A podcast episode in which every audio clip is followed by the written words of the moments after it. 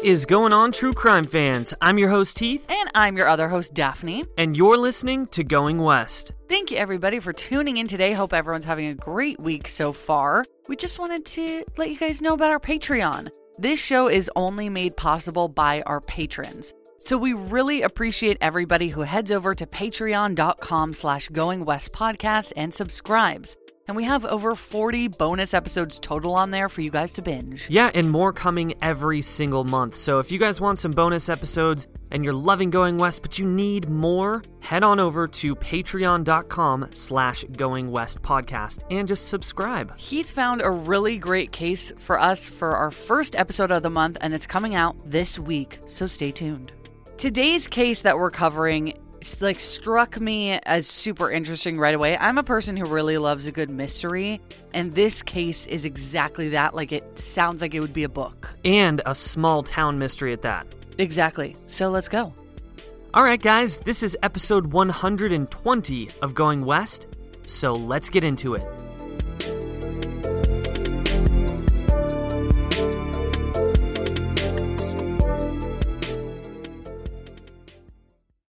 This country was built on a distinctly American work ethic. But today, work is in trouble. We've outsourced most of our manufacturing to other countries. And with that, we sent away good jobs and diminished our capability to make things. American Giant is a clothing company that's pushing back against this tide. They make a variety of high quality clothing and activewear, like sweatshirts, jeans, dresses, jackets, and so much more. All made right here in the USA, from growing the cotton to adding the final touches. So when you buy American Giant, you create jobs for seamsters, cutters, and factory workers in towns and cities across the United States. And it's about more than an income. Jobs bring pride, purpose. They stitch people together. If all that sounds good to you, visit American-Giant.com and get 20% off your first order when you use code STAPLE20 at checkout. That's 20% off your first order at American-Giant.com with promo code STAPLE20.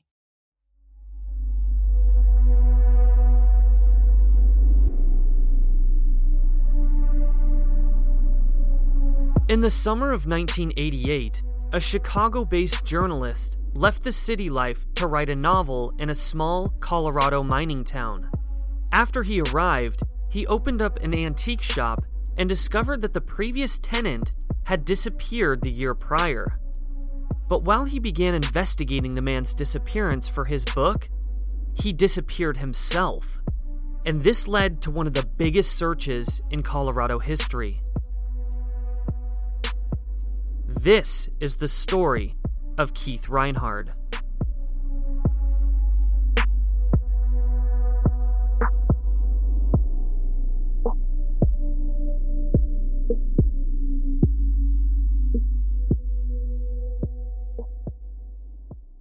Keith Reinhard was born on September 5th, 1939, in Chicago, Illinois, to parents Ruth and John Reinhard, and a few years later, he got a sister named Lynn. Keith went on to marry a German woman named Astrid, and they had a son, Sven, in May of 1962 in Bitburg, Germany, when Keith was 22 and Astrid was 19. And as Keith was stationed in Germany during his service in the U.S. Army, Sven was born on a U.S. Air Force base. But after spending some time in Germany, they took their baby Sven back to Illinois where they had another son named Kai and then a daughter named Tiffany. And while Astrid was home raising their beautiful kids, Keith worked at a Chicago based newspaper, the Daily Herald, you might have heard of it, as a sports journalist. At some point, though, he and Astrid did get a divorce, and in 1985, when Keith was 46 years old, he married a woman named Carolyn. But 22 years into his career, and shortly after his youngest child had become an adult of her own, Keith began to feel like something was missing in his life. He'd had a pretty successful career reporting on high school sports games and the like in a Chicago suburb. But with his 50th birthday approaching, he dreamed of taking time off, finding himself, and writing a novel. So, doing this didn't mean that he was leaving his wife and family behind by any means, but after speaking with an old friend named Ted Parker on the phone, Keith uncovered the beautiful little town of Silver Plume, Colorado. And this town is so Oh man, quaint. it's gorgeous. It's very, very cute. So, Ted owned a cafe there called KP Cafe on Main Street, known for its coffee and pastries, and updated Keith all about his life in Silver Plume.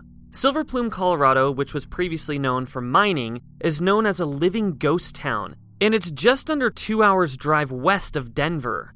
There's under 200 people living there today, and back in 1988, there was only about 134 people. So the population really hasn't changed much at all, and in fact, after the silver crash in the 1890s, the population has been extremely low since then. Not only does the town have a dark history as far as mysterious deaths go, but it's a very literally dark place, and in the dead of winter, the south side of town doesn't see any direct sunlight for about six weeks each year because of the placement of Pendleton Mountain, and sees limited sunlight five whole months out of the year. But because of its old Western style charm, it definitely attracts tourists as well as your occasional artist. Hence the appeal that brought Keith to town. Keith was extremely interested in the idea of living in this small mountain town, seemingly stuck in the late 1800s. It was the perfect, tranquil setting for some much needed time off from his bustling city life. So Keith decided to take just a three month sabbatical to write his book and experience something completely new. Although Keith stood at 6 foot 2 and weighed just about 210 pounds, he also had an interest in losing some weight. So he thought maybe being surrounded by the Rocky Mountains could help him get into hiking while also inspiring him to write an interesting book. After kind of saying goodbye for now to his hesitant and somewhat worried wife Carolyn in June of 1988, Keith headed off to Silver Plume. Right next door to his friend Ted's cafe was a vacant building that had previously been a bookshop. And in an effort to make ends meet and even potentially have an interesting short lived business, Keith rented out the space to sell antiques as well as his own photographs. And on the other side of Keith was actually an abandoned Catholic church. And in the back of that church was an apartment in which Keith rented, which, for reference, was on the south side of town, so the dark side. And to describe the town better, it looks like there's a few establishments in the town altogether at this point in time, like in 2021. There's a museum, a church, a historic hotel, an auto repair shop, a post office, a coffee shop, and a bar. Like all inside very historic Western style buildings, but that's it. So there obviously used to be Keith's antique shop, which was right next to his friend Ted's cafe, but both are gone now, just leaving a coffee shop and a bar. And the bar is up the street, but the coffee shop is in the place of Ted's cafe, and nothing currently stands in place of Keith's antique shop. But I will add that less than 10 minutes away is a larger town called Georgetown, which hosts 1,100 people now and about 900 people back in 1988. And Georgetown has a handful of restaurants and numerous other businesses, so at least that's close by, but that kind of gives you an idea of how small Silver Plume really is. Yeah, yeah, exactly. It's just one of those tiny towns, kind of seemingly out in the middle of the mountains. And for uh, Keith, this was a perfect opportunity for him to have this peaceful writer's life.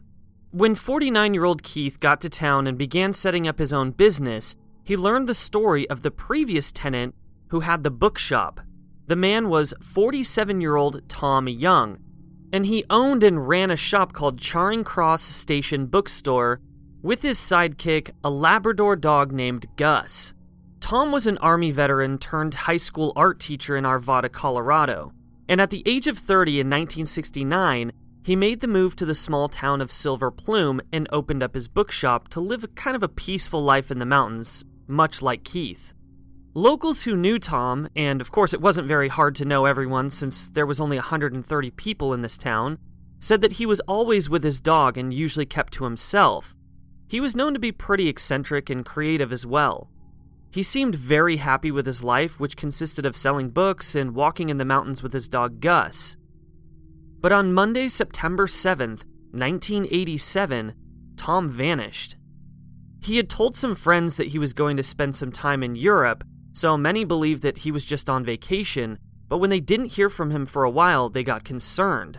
But his family knew nothing about a trip and didn't have any idea where he could be, so they called the police to look into his disappearance. And by the way, some people did come forward and say that Tom said he was going to take Gus on a walk that day. They just didn't know where. So, kind of mixed signals here of where is Tom. Tom wasn't in his home, and neither was Gus. And when the police checked a dog boarding kennel that Tom used whenever he would travel far, they didn't find Gus there. On top of that, there was no record of Tom purchasing a plane ticket. Tom and Gus were best buddies and they did almost everything together. And since they were both missing, locals felt stumped as to where he could be, especially since his Chevy Blazer was still outside his shop. Tom's 75 year old mother even flew out to Colorado from her home in California to help look for him and take care of some things in his home and business. And after that, his case pretty much went cold, but it really baffled the sheriff as well as all the residents.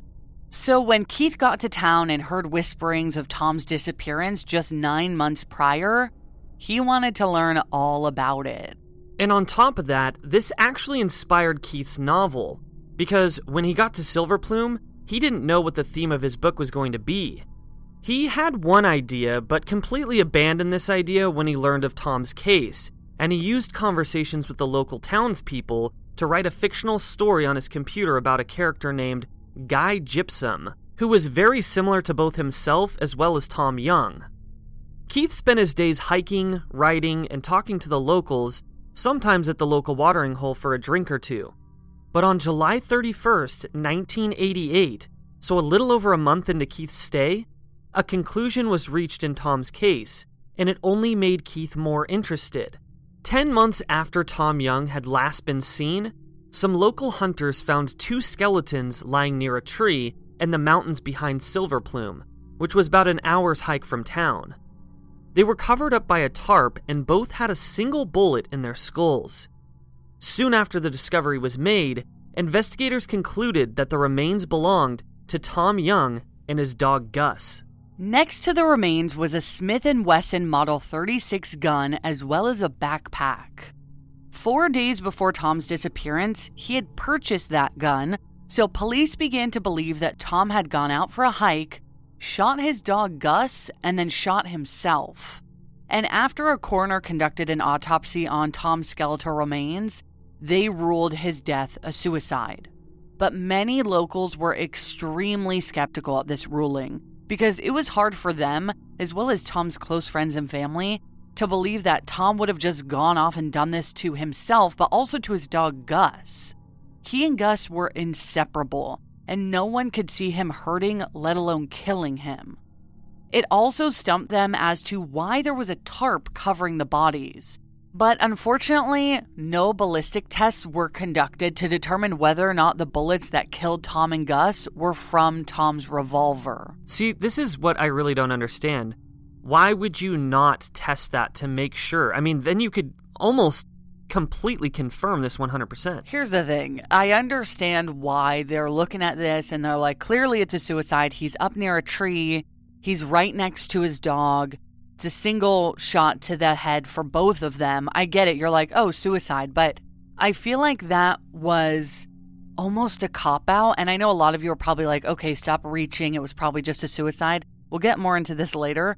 But to me, I'm like, just do the tests. And I feel like maybe because of money, they were like, this is clearly a suicide to us. So we're not going to look into it further because it's going to cost us a lot. And the end result will probably be the same. But it's like, you don't know that. And again, we have to talk about that tarp. The tarp. What? Uh, no. How? How? There's no. no way you can't kill yourself and then cover your your fucking body with a tarp. Or that doesn't what? work. They they were both under the tarp, and then he like close range shoots his dog in the head, and then shoots himself. Like just like that makes no sense. I guess. I mean, I guess I could see how that would be possible. I just don't understand why that would happen or yeah. why you would cover yourself with a tarp and then shoot yourself. To me, the tarp is like a good indicator of let's look into this further, but they didn't. So, a few weeks after Tom's remains were found, on August 3rd, 1988, a memorial for him was held locally and Keith Reinhard attended. That morning, Keith had reached out to the Daily Herald to express his desire to cover a story on the then 25 year old Michael Jordan and the Chicago Bulls. So, although Keith was hard at work on his novel and knee deep in Colorado living, he was also looking towards his return to Chicago later the following month. A few days later, on Saturday, August 6th, there was a party held at the KP Cafe next door that was hosted by a Denver, Colorado radio station, which again is just about a two hour drive east from Silver Plume, and Keith went to this as well.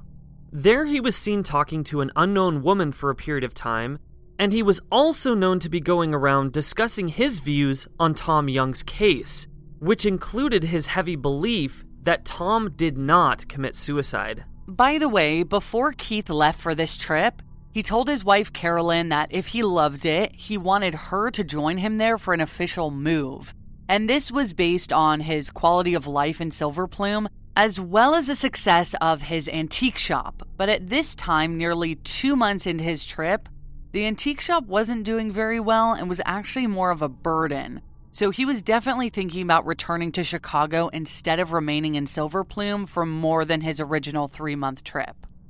And I mean, this makes sense. You know, this, like I said, there's like less than 10 businesses That's in exa- this yeah, town. that's what I was gonna say. It's In like, antique shop, like nobody really wants that. yeah, you're not really gonna expect to make a whole lot of money because there's probably not a lot of people traveling through Silver Plume, let alone the people who live there trying to buy antiques. I mean, who doesn't love a good antique shop to go shopping? But I just feel like it's not the best business to start there. And, you know, if that's what he wanted to do, he should follow the passion. But it wasn't proving to be successful at all. And he was working behind the counter. Like he was the guy in the shop every day who had to open and close and help all the customers and do that. And he's like, What am I doing? Like, I want to be a writer. I want to be out there hiking. I want to be talking to people and hanging out. I don't want to be sitting in this musty shop, you know? So he was kind of realizing that wasn't the best idea. So the following day, which was Sunday, August 7th, 1988, Keith told some friends in Silver Plume that he planned to head out for a hike later that day, which is something he had been enjoying since arriving there.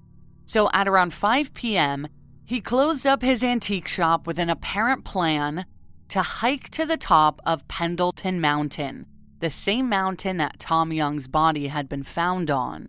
And in fact, his exact words to his buddy Ted were I'm going to make it to the top of that mountain. If I don't come back, call on the rescue. oh, that's so eerie considering what we know about Tom Young. Well, I know. Well, but Ted later explained that Keith said this in kind of a lighthearted tone and then he was off. You know, like he didn't say, if I don't come back, call the rescue. It was kind of like, if I don't come back, call the rescue. You know, it was kind of like a funnier, like, you know, I don't know. I yeah, I get I get what you're saying, but definitely some strange foreshadowing. I mean, absolutely.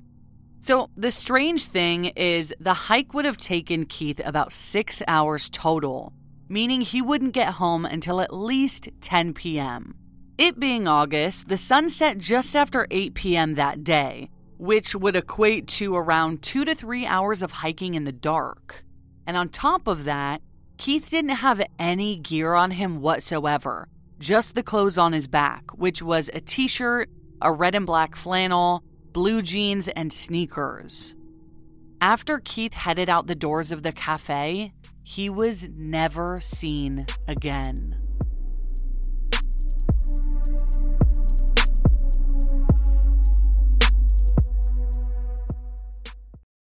I know all of you guys love listening to thrilling stories, so why not check out some thriller audiobooks on Audible?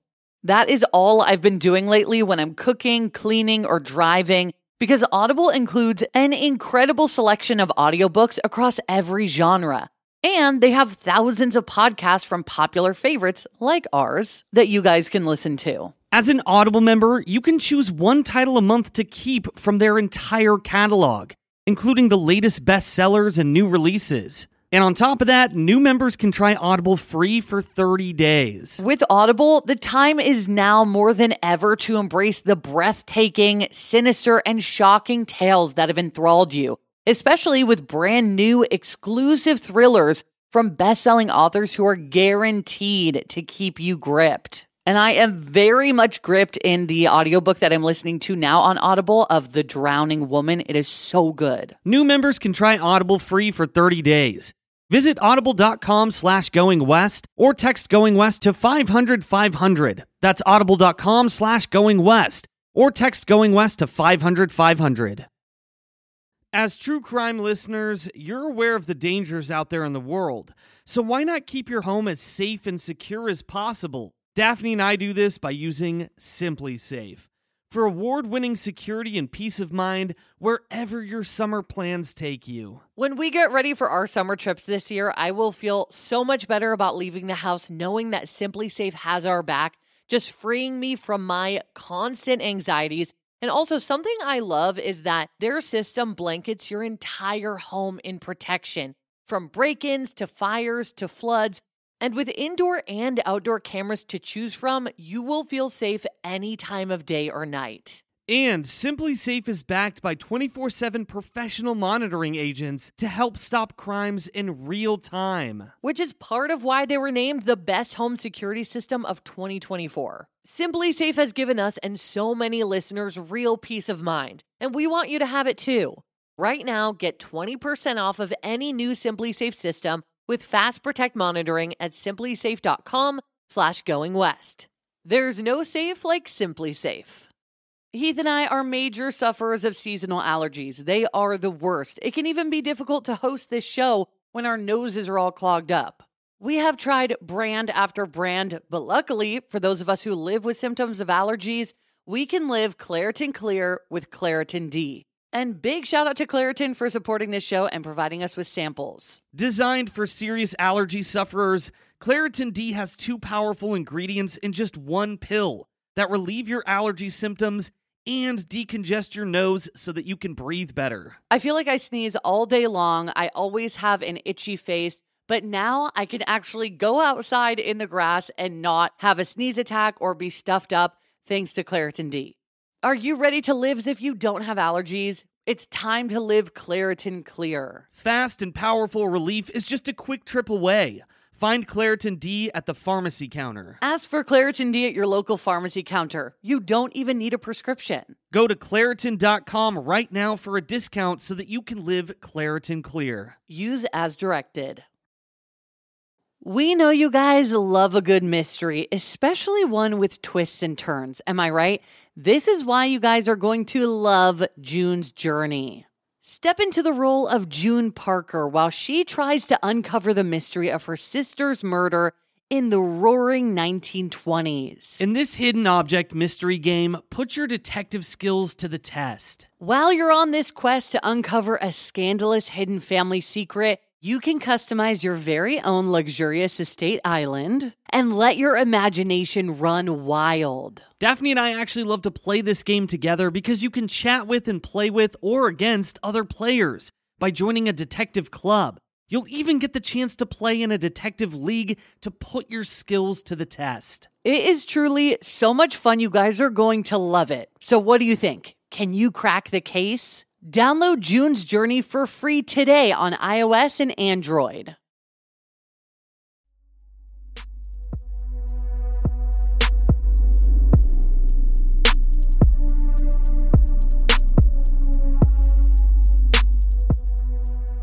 When Keith had said that he was going to hike to the top of Pendleton Mountain, Ted almost thought he was joking, especially since he didn't have any gear on him. I mean, if you're going to go on a hike and you expect to be out for six hours, you're going to at least bring like a backpack with water and some granola in it or something. Yeah, exactly. Like, this is just weird. Yeah, exactly. So, this passing comment before leaving didn't concern Ted because he really just didn't feel like Keith was actually going to do it.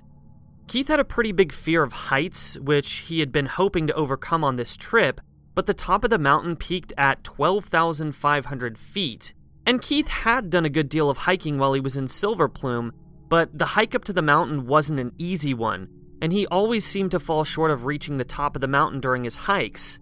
And as we said, it was about a 5 to 6 hour total distance. And it was the evening, so it would make it incredibly hard to see. Also, Keith wasn't necessarily in the best shape, and he even had a bit of a hangover that day from the radio show party. So, Keith heading out on this hike didn't make sense.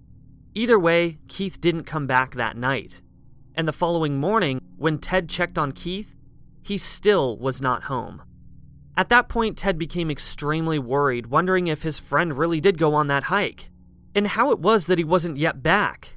So he reported him missing that day and explained to the police the circumstances.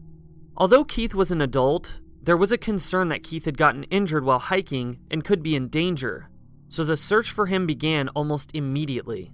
First, police conducted various interviews of people in the town of Silver Plume to get the story straight. But as this was happening, Colorado's Alpine Rescue Team conducted a vast search of Pendleton Mountain for Keith. And over the next week, nearly 200 volunteers came together and searched for a total of 10,000 man hours for Keith by plane, helicopter, and ground with cadaver dogs but not a single piece of evidence was found. Other nearby mountains, including Sherman Mountain and Republican Mountain, were also searched, but again, nothing was discovered. A man named Charley Shimanski, who was the head of the rescue team, said, The Reinhard search was like looking for the proverbial needle in a haystack. This haystack is 3,000 vertical feet of 60 degree slope. This was about as difficult a search terrain as we cover. We were at a real disadvantage because Keith went into the mountains wearing no more than blue jeans and a flannel shirt and tennis shoes. He had no backpack and he had no equipment. A typical subject of a search will leave lots of clues for us to trace.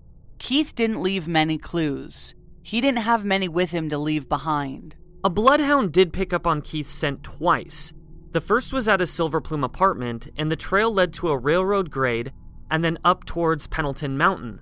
But due to the elevation, it was too dangerous to continue going up the mountain since the dog wasn't acclimated. And then the same bloodhound picked up on Keith's scent really strong around another part of the mountain. So they focused their searches accordingly, but again, nothing came up. And sadly, during the mission, a plane carrying a spotter named Don Drobny and a pilot named Terry Leedens crashed into Pendleton Mountain four days into the search, killing Terry and severely injuring Don. So the search was eventually called off. This was one of the largest searches conducted in Colorado history, so they really searched. And they felt confident that if Keith was on that mountain, dead or alive, they would have found him. When investigators checked Keith's apartment for evidence, they came across his computer where he was writing his novel and the last thing written was the following Guy Gypsum changed into some hiking boots and donned a heavy flannel shirt.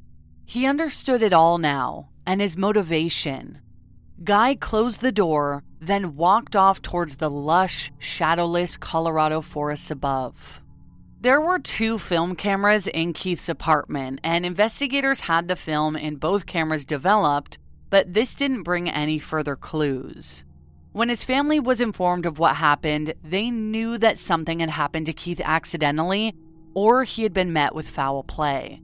Because Keith was incredibly happy with his life and would have never left them like that. I mean, he had three kids, he had a wife, like, sure, he had a three month trip, but this didn't indicate in any way that he wanted out of his actual life.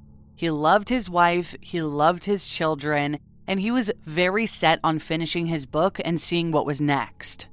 Keith's book was clearly not finished, and his wife Carolyn actually had planned a trip out to Silver Plume just a couple days later on August 11th, which was something they were both really looking forward to. I think that this is so interesting, and I think a lot of times what writers do is they try to put themselves in the position of the character in their book. And I'm kind of assuming that's maybe what Keith was doing. He's like, I am going to be Guy in this situation and I'm going to go hike up this mountain in a flannel shirt to kind of like get a sense of my character. Because, I mean, why would you plan a trip with your wife coming in a few days and then just disappear? Yeah, him disappearing or wanting to, I mean, it's very romantic in a sense to think about, oh, he wrote about this and then he was off and he disappeared. And how crazy of a coincidence is that? It had to have been on purpose but I just don't see that being true. Keith's family was incredibly devastated by his disappearance, and to this day, he has never been found. He's now been missing for 32 years, and this year, he would be turning 83 years old. In 2001, Keith's son Sven, who was previously in the US Navy and who had later gone on to work as a freelance production accountant for movies, died tragically at the age of 39 of carbon monoxide poisoning. In 2018, Keith's other son, Kai, got a big group together, including a forensic scientist, camera crew, and even former member of the Alpine rescue team that had searched for Keith nearly 30 years prior, to renew the search for his father. They came across a scapula bone buried on Pendleton Mountain, along with some other bones, but they were later determined to belong to an animal. Ultimately, this group, including a couple bloodhounds, weren't able to find any clues as to what happened to Keith. Kai placed a plaque there at the mountain that says, In loving memory of our father Keith Raymond Reinhard. And then there's a quote underneath that's something Keith once wrote. It says, Oh God, I want to wander. I want to wander until I die. With the mountains as my living room, my only roof is the sky. And I think it's really special that Kai, who at this point in the story and now is in his 50s, surpassing his father's lifespan, was able to go and literally walk in his father's footsteps to try to figure out what happened to him. And as sad as it is that they didn't find anything, I'm sure the rest of the family really appreciated the effort and that Kai felt close to his dad. Sometimes Daphne and I are doing research for Going West, and we subscribe to different newspapers from all around the country, and then we forget to unsubscribe. But that's exactly why we love Rocket Money. Rocket Money is a personal finance app that finds and cancels your unwanted subscriptions, monitors your spending, and helps lower your bills so that you can grow your savings. You'll be able to see all of your subscriptions in one place, and if you see something you don't like, Rocket Money can help you cancel it in just a few taps. It is seriously that easy. And that's why Rocket Money has over 5 million users and has saved a total of $500 million in canceled subscriptions, saving members up to $740 a year when using all of the app's features. Stop wasting money on things that you don't use. Cancel your unwanted subscriptions by going to rocketmoney.com slash going west. That's rocketmoney.com slash going west. rocketmoney.com slash going west. So now let's discuss some of the thoughts surrounding this case. First off, retracing the steps a tad, let's start with the party the night before. Again, it was for a Denver radio station, and we know that Keith was kind of gabbing about Tom Young's death not being a suicide. We also know he was seen talking to an unknown woman at the party. Her name is thought to have been Greta or Gretchen, but no one has come out for sure on that. And a bunch of people that I found online, they put a lot of weight on this whole thing of him speaking to this woman, and I don't personally understand it because she could have just been some lady. I feel like it's unlikely that someone at that party that had nothing to do with Tom had killed Tom and then killed Keith, but I will say she never came forward to tell police about their conversation, and that's weird because this story was everywhere. So why wouldn't she come forward? Little odd. So we don't know whether or not this woman was from Denver or if she was from Silver Plume. I would assume that if she's from Silver Plume, she would have come forward knowing that the, a man that she had just talked to the night before has disappeared. I'm assuming she's not because, again, this town is only 140 people and everybody knows everyone and nobody knew this woman. Like, nobody had seen her. Somebody said, Oh, I think her name was Greta or Gretchen. But other than that, it was like she's probably from Denver and she's with the radio station, but they couldn't track her down. That makes a lot of sense, actually, now that I'm thinking about it, because, yeah, I mean, 140 people, you probably know every single person in that town. Right. So that's why I'm kind of like, I don't want to put too much weight on this because it was just a conversation at a party, but I do know that he was talking about Tom Young's death. And that's obviously worth mentioning. Um, but I I don't know. I don't know if this holds too much weight. And let's think about the situation that this woman is at this Denver radio station party in Silver Plume, little small town. She probably doesn't know anything about Tom Young's case anyway, so I don't know why there. Yeah, I, I agree with you. I don't know why there's so much weight put onto this one theory. And that's a really good point because Keith's case was way more publicized than Tom's case. I mean, obviously, it was one of the largest searches in Colorado history, so so yeah, I, I don't really put too much weight here. And whether or not you believe that people exist out there with psychic abilities or senses, we'll mention that the police did use psychics in this case. And they did this very early on in the investigation, because the psychic is the one who pointed police in the direction that they should be looking for Keith. And in fact, the area that the psychic had been most specific about is the area where the bloodhound ultimately caught Keith's scent. This also led to a shoe print that was believed to be Keith's, but it didn't bring any more clues. I think it's really interesting. I, I kind of like when police bring psychics in and when they kind of, you know, look look at all the the possibilities and Explore the options. options, yeah. Yeah, and I, I think it's interesting that the psychic was able to point them in uh, kind of the right direction, but nothing really came about from this. But as far as possible wildlife attacks go, let's discuss the known predators in this area.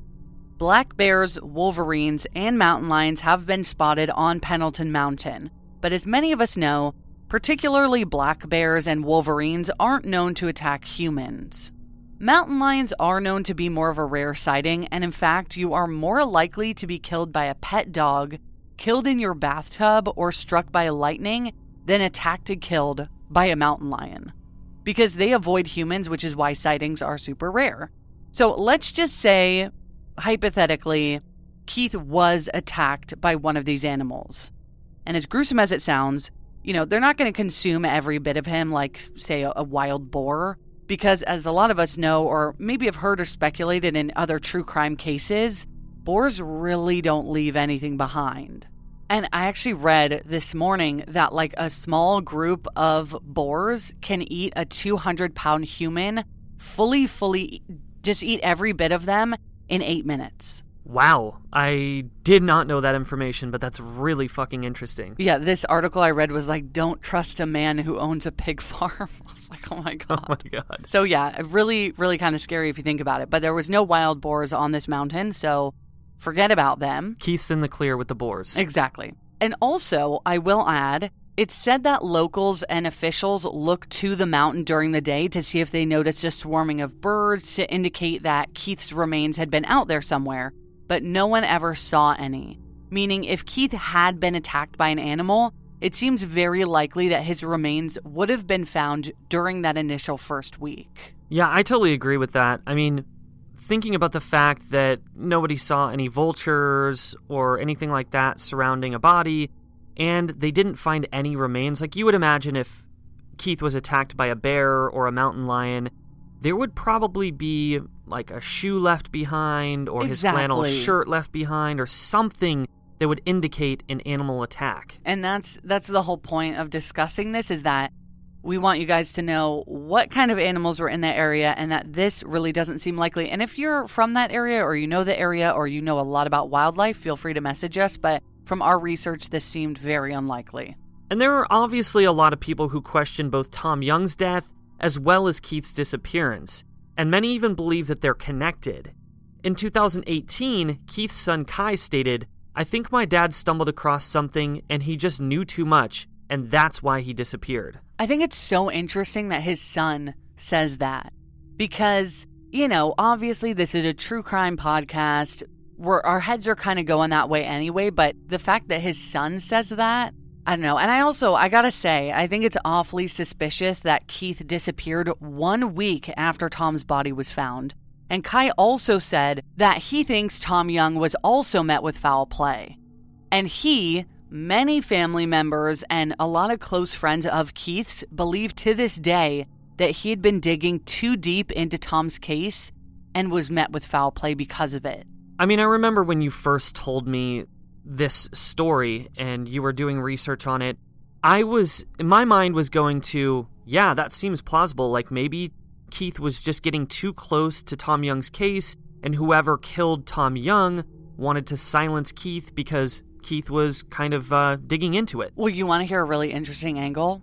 So, Silver Plume, being an old mining town, has many mines, and they were searched originally as well as over the years for any sign of Keith, but it got a bit dangerous. And many locals believe that Tom and Keith both stumbled upon a dark secret that radioactive waste from Rocky Flats was potentially being dumped into old mines in the Silver Plume area. So, a man named Mike Eccles, I think that's how you pronounce it, wrote a book about the potential nuclear dumping. And here is a small excerpt of his writing. That fall, my auto mechanic Roger Holman told me that on several occasions during the early morning hours, he had seen a large truck driving up the dead end road by his house.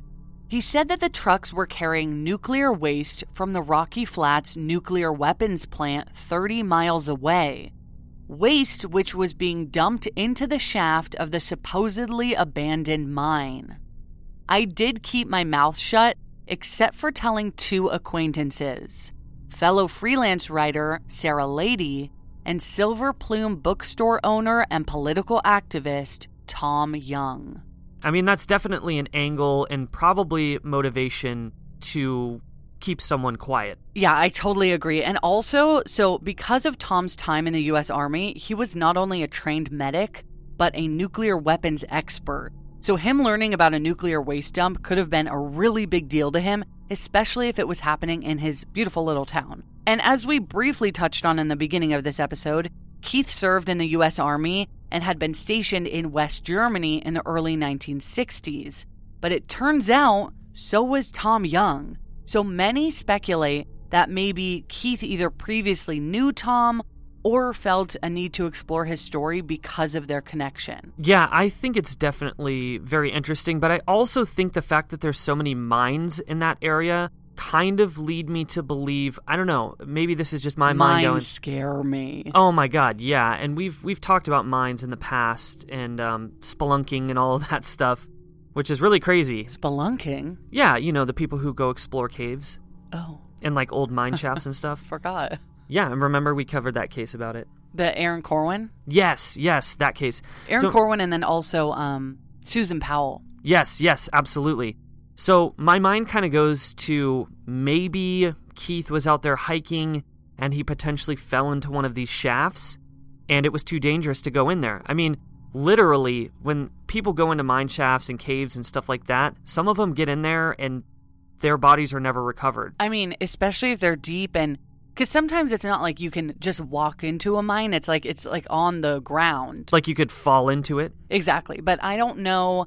I think they would have put in the investigation a lot more pressure on that if there was a lot of you can fall into this mine mines, you know? Yeah, and I and I totally get that, but I guess the reason why my mind is going to falling through a mine shaft or something like that is because Keith's body was never recovered and there were no remains found. So I'm like, where could his body have gone? Totally. And that makes a lot of sense. The only reason I'm thinking like uh, my mind doesn't go straight to that is just because I, you know, I've never been. I don't know how many mines are in that area or how many mines are on that mountain, but it didn't seem like a big part of the search took place in or around the mines. It was just on the mountain. So the sheriff, I never read anything from the sheriff saying, "Oh, he's probably in a mine." Yeah, and I mean, those people who search that mountain would know a lot better than us, but I do think that it's an interesting theory.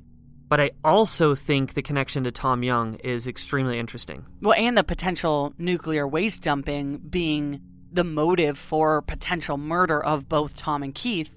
Very interesting angle. Yeah, definitely. And my final kind of thought on this is ultimately Tom Young's body was found. And after an insanely intense search and 30 years of people hiking, hunting, and also searching, Keith's remains have not been found. I'm not saying it's not possible that he didn't die out there accidentally. I just feel like his remains would have been discovered by now. And I also keep going back to the fact that the wild animals in the area wouldn't have eaten all of him, and no one in town saw any vulture circling. And I truly believe there's more to this story than just him accidentally dying. I've read so many stories and cases about people going off hiking and dying accidentally, and it seems their remains are typically found within the first few years, if not the first year. Again, not saying it's not possible, just saying I personally feel like something else happened here, and it seems too strange a coincidence that it wasn't connected to Tom. And also going back to the fact that Keith had almost jokingly said that if he didn't come back, to send the rescue. Like that really makes me believe he wasn't really necessarily worried about something happening to him, but also hints that he didn't want to disappear. If you know anything about Keith Reinhard's disappearance and likely death, please call the Clear Creek County Sheriff's Office at 303 679 2376. Thank you so much, everybody, for listening to this episode of Going West. Yes, thank you guys so much for listening to this episode, and next week we'll have an all new case for you guys to dive into. And for anyone who wants to know, the film crew that accompanied Kai Reinhard on his trip to Silver Plume just a couple years ago were filming a documentary about Silver Plume and how it hosts both Tom Young and Keith Reinhard's cases. And it's called Dark Side of the Mountain and is scheduled to come out sometime this year. So stay tuned for that because they have exclusive interviews with the family and did their own investigation. We'll keep you updated if we see it drop, but it looks like it's going to be really good. Ooh, I'm really excited to check that out. I know. And thank you so much, everybody, for checking out this case. Please share it. It's unsolved. We really put emphasis on sharing unsolved cases because his son Kai and his daughter Tiffany are still out there wanting answers. So is his ex wife Astrid and his other wife Carolyn. So, everybody and other friends and family, of course. So, everybody just wants to know what happened. If you know anything, please reach out. And if you don't, share. And also, if you have any information about Tom Young's case, please contact that Sheriff's County office. Absolutely. Also, thank you guys so much to everybody who has become a patron in the last week. Patreon keeps our show going. We couldn't do it without you guys and your support. If you're interested in checking out over 40 bonus episodes full length and ad free, head on over to patreon.com slash going west podcast. So thank you so much to Lucinda, Cheryl, Karen, Maria, Jody, and William. A big thanks going out to Tyler, Monica, Sarah, Chelsea, Nico, Kendall, and another Chelsea. And last but not least, thank you so much to Bethany, Richard, Elizabeth, another William. Thank you, Kathleen, Nicole, and Stephanie. You guys are amazing. Thank you so much for subscribing. You really help keep this show going. I, we can't say it enough.